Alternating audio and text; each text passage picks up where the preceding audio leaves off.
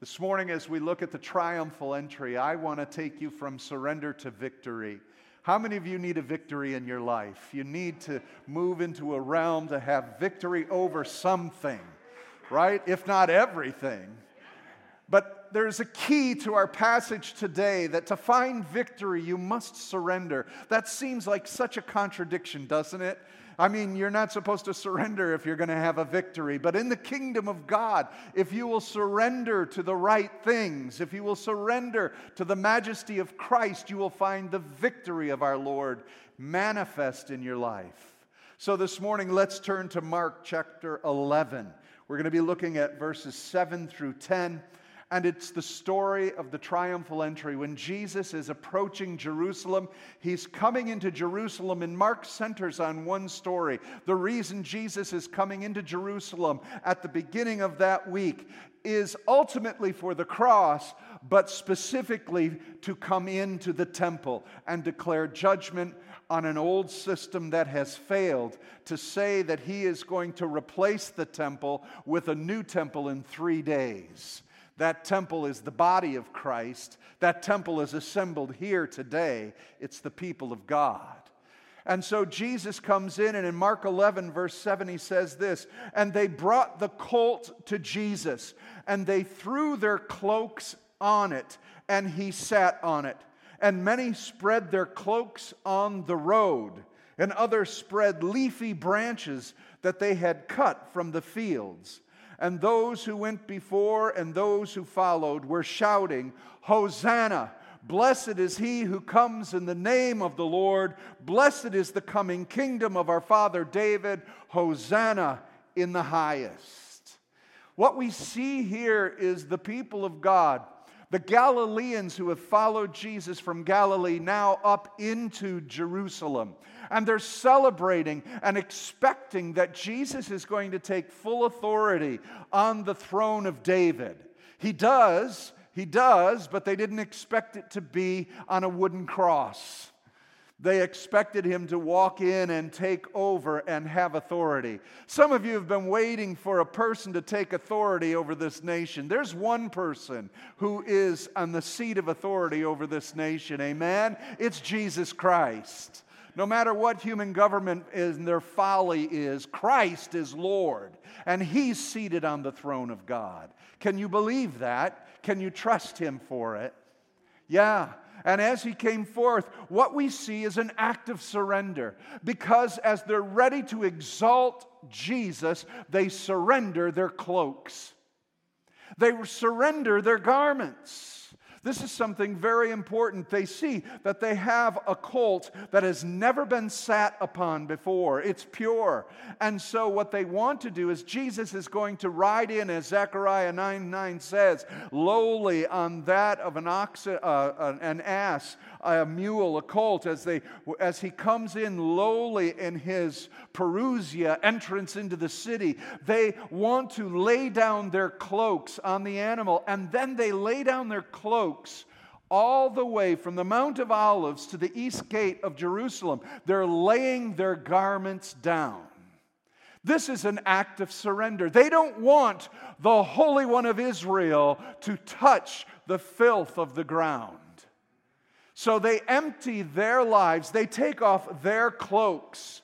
And in this time period, most Jews wore two articles of clothing. One was a tunic, and that was their undergarments. And upon their tunic, they wore their cloaks. Cloaks were much more expensive. They were very important. They provided protection from the cold weather. They kept them warm. In fact, it says this, cloaks were so important. In the law of Moses, it says, in Exodus 22, verses 26 to 27, "If ever you take your neighbor's cloak as a loan, you shall return it to him before the sun goes down. For that's his only covering, and it is his cloak for his body. In what else will he sleep? And if he cries to me, I'll hear, for I'm compassionate." I mean, God understood how important a person's cloak was. If you take it away and they're crying out, God's going to make sure they get a covering. So, I mean, this is no small act. This is them laying down their garment that keeps them warm at night. It's their tent. It's their protective covering. They typically only had one cloak. What they were in essence doing was laying themselves down for the kingdom of God. What will you lay down for the Lord Jesus Christ? What will you remove from your life? They were quite literally laying down their possessions, pieces of themselves, in order to prepare for the Messiah. It was a sacrificial act. It was a surrender. And at the time of surrender, they're willing to surrender what they have in honor of their king. And then they shout the victory. They take the palm branches. And so they give their cloaks in surrender to the majesty of the Holy One. And then they take branches for the victory that he's going to bring. And they shout, Hosanna! Hosanna in the highest! Blessed is he who comes in the name of the Lord. Blessed is the coming kingdom of our father David. Hosanna is a Hebrew word that means save now. And they said, Hosanna in the highest. They were saying to Jesus, save us, deliver us, save us now under the highest authority. Is Jesus the highest authority in your life? Are you crying out to him for deliverance? The word save in Hebrew, sozo, is in Greek, but the word for Jehovah's salvation is Yahshua. It's the name of Jesus, Yeshua. The word save means to deliver me, heal me, separate me to yourself, bring me into your fullness, restore my life and everything within it. It was all encompassing. And they're recognizing in this holy moment that they would surrender their lives, their cloaks, and all that they own and have to be saved in the highest authority through Jesus Christ our Lord. Do we still welcome him in that way? Or is this just some kind of religious duty that we do once a week, now and then? Are we willing to lay our lives down for the majesty of Christ and celebrate the victory of the cross and say, save us now, deliver us now in the highest authority? It was a foreshadow of what was going to take place, for Jesus himself laid down his cloak, his garment. They ripped his clothes off and they began to beat him with lashes, tearing his back with the cat of nine tails. 39 lashes, ripping his flesh as his cloak is ripped in half and bleeding. They gambled for his tunic as he was nailed to a cross and his garments were laid on the ground, and they began to gamble for his tunic, his undergarment, because it was seamless. It had no seams. It was rare. It was unique. The kind of tunic that the high priest would wear. That was the garment of Christ. How many of you know that his love for us is seamless? It's perfect. How many of you know his salvation for us is seamless and perfect? His healing has no jagged edges. It has no seams, no hems. It is seamless in perfection. Jesus laid his life down for you and I. He laid himself in surrender. And this we know, John says, that Jesus laid down his life for us. So that at the cross he would say, it is finished. Into your hands, Father, I commit my spirit. And he was buried. And on the third day, the Lord lifted up the branch of victory, Jesus Christ, and raised him up from the dead. Death is defeated. The grave has been canceled. Christ Jesus is our Hosanna. They had no idea that when they were saying, save us now in the highest, they weren't going high enough. They wanted salvation from the Romans. They wanted freedom in Jerusalem. But our God, seamless in perfection, was offering His own Son, not just a cloak, not just a garment. He offered Himself on that cross. And to raise up for deliverance, not from some oppressive person, but from the power of sin and death, once and for all. He is the branch.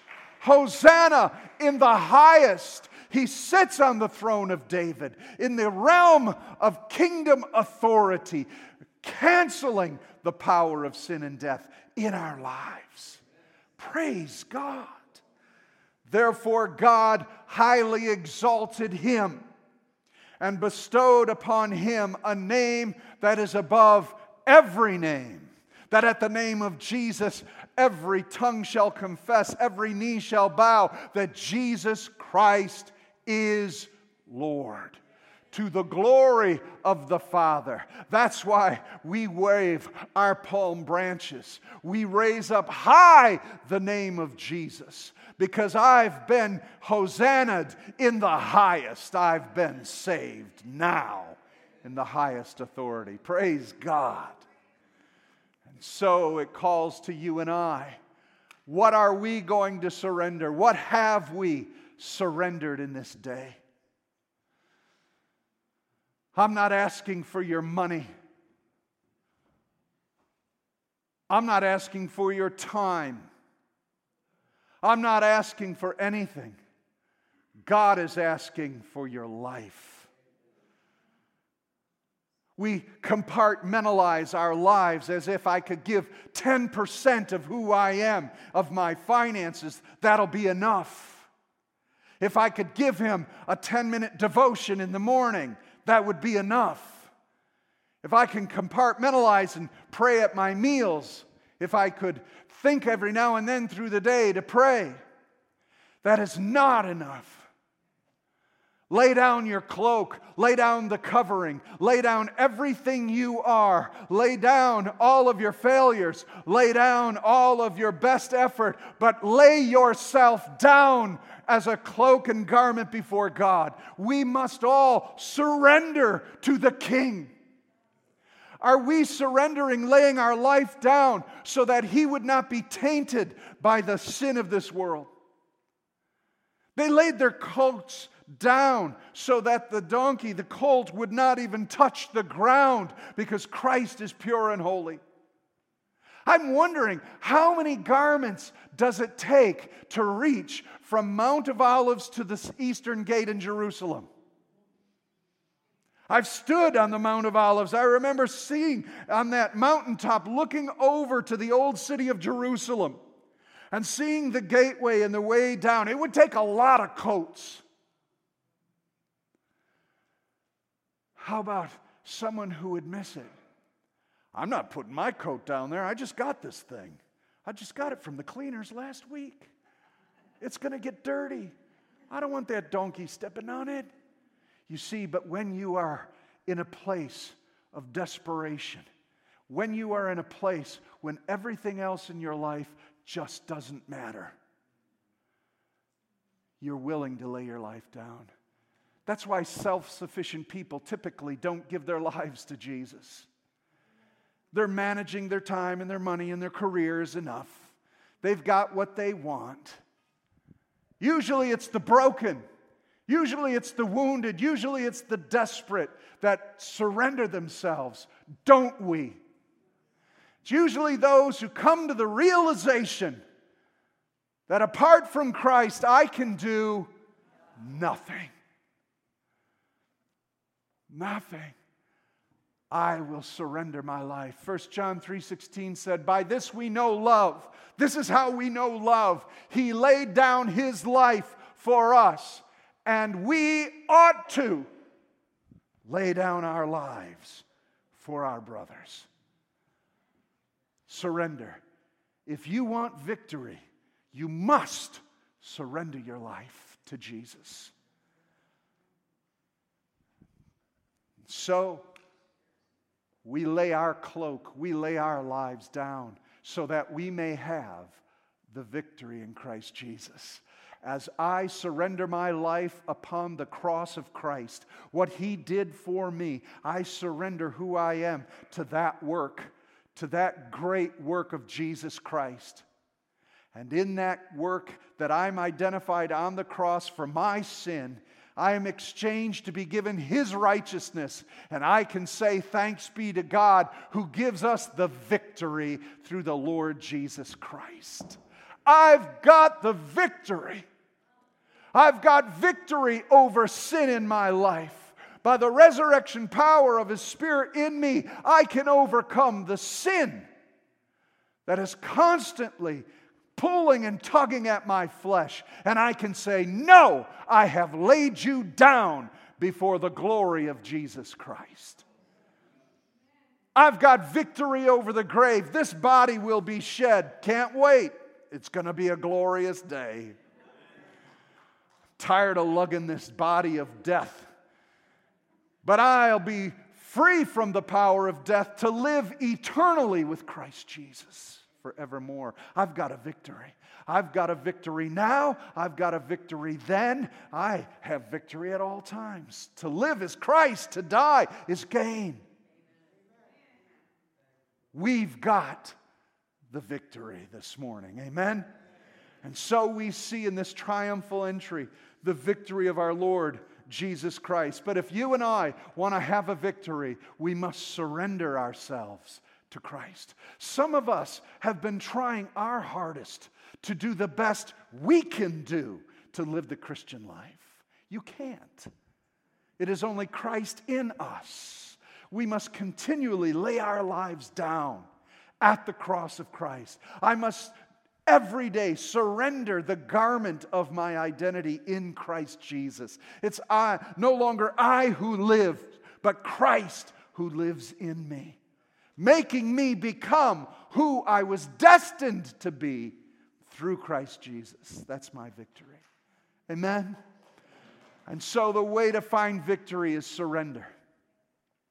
This last 2 days, I was in Pennsylvania for the executive board meeting of the IFCA, our denomination. I represent the Great Lakes District here in Michigan, and I had an opportunity to talk with the district overseer of our southern district. His name is Dennis Durhey, humble man, powerful man of prayer. We spent hours in prayer these last 2 days looking for the vision and direction of our denomination and movement for the church in these days, in these last hours. And speaking with Dennis, I heard a man so surrendered. When I looked over to him in prayer, I saw a garment on the ground, if you will. A man surrendered to the power of God.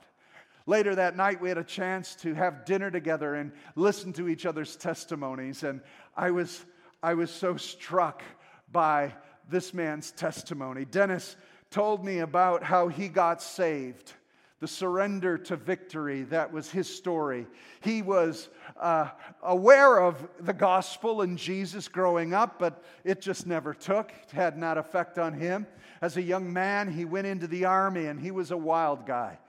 And he would drink profusely.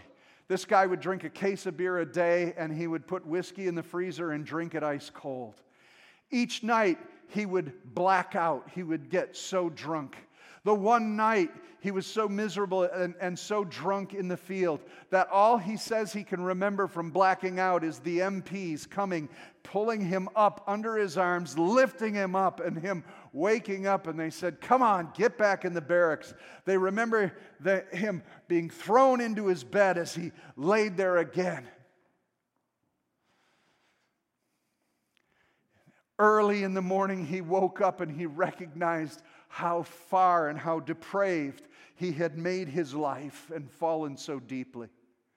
And he began to weep and he began to cry and he said, all I know is I need Jesus. I need Jesus. I have to have Jesus. And he got up and he ran out to the chaplain's quarters. And he ran into the chaplain quarters, and all that were there were two chaplain assistants. And he came in, and in his condition, waking up, he said, "I need a chaplain. I need Jesus." And they told him, "I'm sorry, there's no chaplains here." He said, "I'm not leaving till I get Jesus. And I want Jesus like a Baptist." That was his only frame of reference. And the two assistants were shocked, and they went and they looked around and they could see if they could get a chaplain. And they came back and he said, "Can you make an appointment by Wednesday?"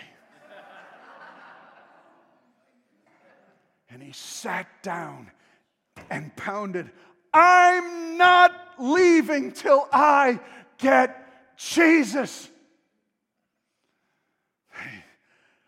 All right.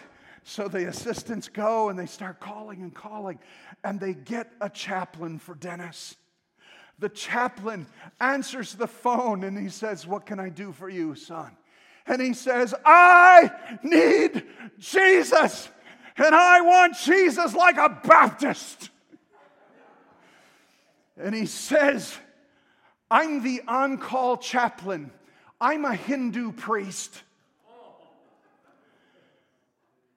Can you make an appointment?" And he said, "No! I need Jesus now!" And the Hindu priest looked, and he was quiet on the end of the phone, and he comes back, and the Hindu priest says, "I found a Baptist hymnal." And he turned to the back of the Baptist hymnal, and at the back of the Baptist hymnal was the sinner's prayer. And he said, "I guess if you say this, you'll get your Jesus."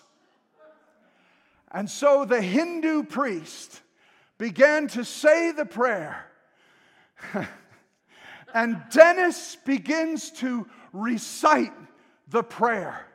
And he said that as he was speaking the prayer from the Hindu priest, from the back of a Baptist hymnal, the power of God poured down on him.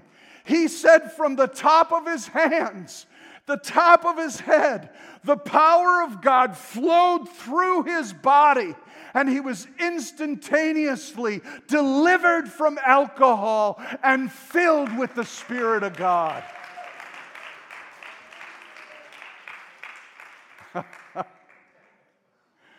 And the Hindu priest said, "And there's your Jesus, like a Baptist." Click. Transformed from surrender. He had come to a place of complete surrender, to take off his identity, to take off of his covering, to take off of everything, and not leave till he got Jesus. How many of us have surrendered it all? Many of us raise our children in the church, and we wonder, where have they gone? Why does the world snatch them away so much? Just because your children are growing up in a Christian home doesn't mean they're Christian. Just because they attend a Christian church doesn't mean they committed to Christ. Typically, we see them come back when they know who Christ is, but they've not surrendered. How many of us in our testimony here today, how many of you took a walk down that wild side, that walk where you walked away for how long? Till finally you were ready to give up the garment of your identity and lay it before Christ. 1 year later, he told me. In fact, I just received the email this morning. I had emailed him late last night. "Brother, what was that priest? Was he a Hindu priest, a Muslim priest? What was he?" And I told him I was going to share his story, and he said he was so humbled. And he said, "But I have more to tell you about it." He said, 1 year later, revival hit the barracks of our unit. Filled so many in the barracks of those soldiers that many came to Christ. And he said there was a new guy that came in who was a chaplain's assistant. And he found him and he said, "Are you that Dennis?" And he said, "I don't know what you mean." He says, "Your story is a story that is shared by all the chaplains in the army, that God can use any on-call chaplain for his work." Be it Hindu, Muslim, or Christian, God will get his man. Mighty man of God, now pastoring and now the overseer of our southern district, serving his life for Jesus. The story of the triumphal entry is you can't get a victory till you surrender. And there's a victory waiting for you. So this morning I give it to all of you. Will you lay your cloak down?